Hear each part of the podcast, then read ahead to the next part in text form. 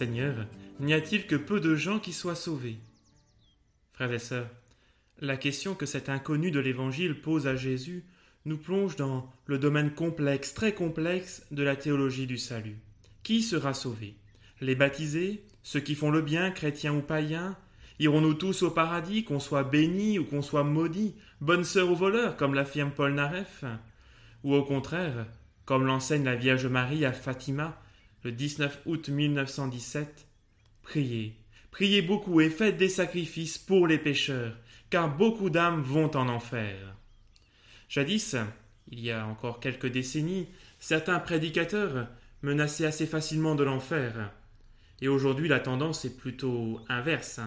On a l'impression que le chemin du ciel est, est, comme une autoroute en pente douce et sans péage, et si on tombe en panne sur le chemin, la dépanneuse de l'amour du Seigneur viendra nous conduire à destination. Pourquoi une telle antinomie? Est-ce une évolution de notre compréhension de l'Évangile? Une évolution du magistère de l'Église? Bah, Pas vraiment. Hein. Mais ma réponse va peut-être vous paraître simpliste. En fait, je dirais tout simplement, c'est compliqué. Il faut dire que Jésus lui-même sème le trouble. Hein, je prends simplement deux affirmations de Jésus lui-même. Dieu, en effet, n'a pas envoyé son Fils dans le monde pour qu'il juge le monde, mais pour que le monde soit sauvé par lui. On retrouve ici cette idée d'un appel large au salut. Mais Jésus aura aussi cette parole.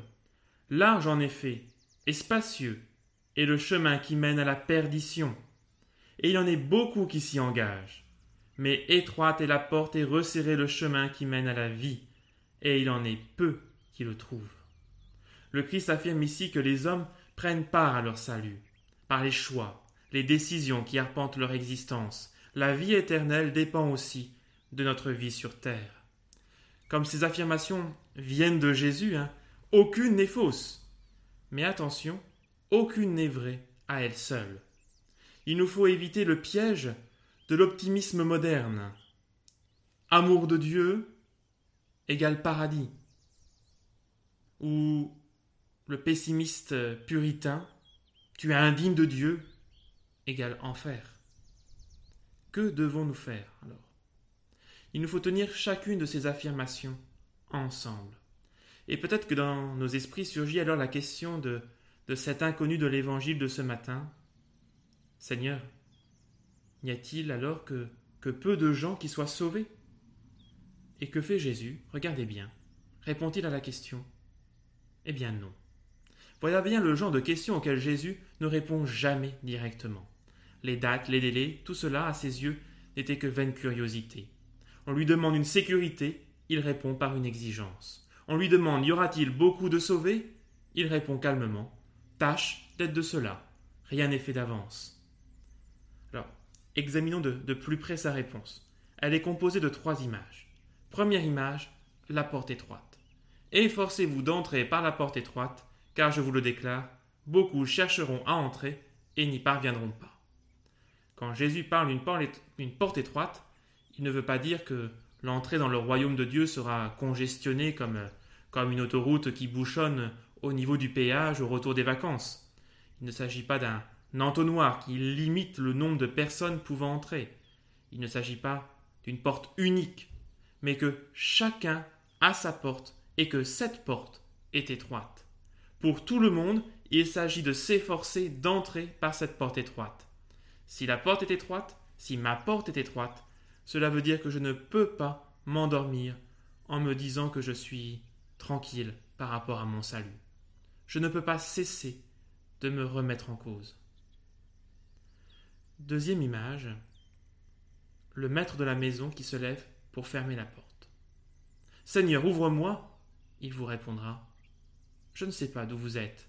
Alors vous vous mettrez à dire nous avons mangé et bu en ta présence, et tu as enseigné sur nos places. Il vous répondra. Je ne sais pas d'où vous êtes. Éloignez-vous de moi, vous tous qui commettez l'injustice. Jésus veut faire comprendre que le fait d'avoir partagé la même parole, de vivre les mêmes dogmes pratiques, d'appartenir à la même institution, n'est pas un passeport suffisant pour être admis au ciel.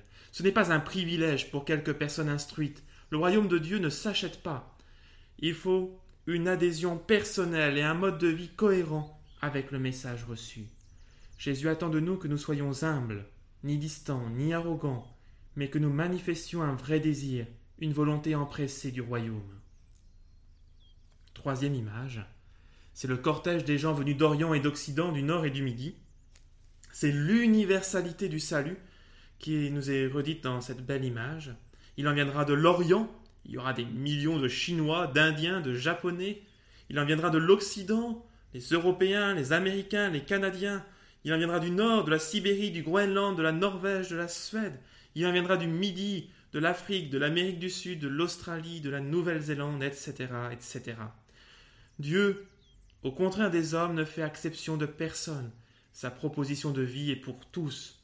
Alors, réjouissons-nous de savoir que le salut sera donné largement aux hommes, aux hommes qui auront mené une vie juste et qui auront su déployer un amour sincère. Frères et sœurs, comme l'anonyme de l'Évangile qui pose cette question, Seigneur, n'y aura-t-il que peu de gens qui soient sauvés?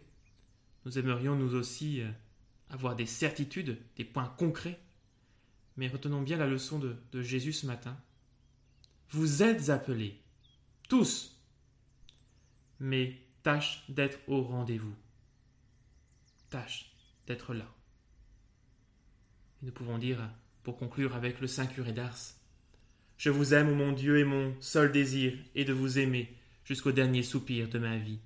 Je vous aime, ô Dieu infiniment aimable, et j'aime mieux mourir en vous aimant que de vivre un seul instant sans vous aimer. Je vous aime, ô mon Dieu, et je ne désire le ciel que pour avoir le bonheur de vous aimer parfaitement. Je vous aime, ô mon Dieu, et je n'appréhende l'enfer que parce qu'on n'aura jamais la douce consolation de vous aimer. Ô mon Dieu, si ma langue ne peut dire à tout moment que je vous aime, du moins je veux que mon cœur vous le répète autant de fois que je respire. Ah, faites-moi la grâce de souffrir en vous aimant, de vous aimer en souffrant, et d'expirer un jour en vous aimant et en sentant que je vous aime. Et plus j'approche de ma fin, plus je vous conjure d'accroître mon amour et de le perfectionner. Amen.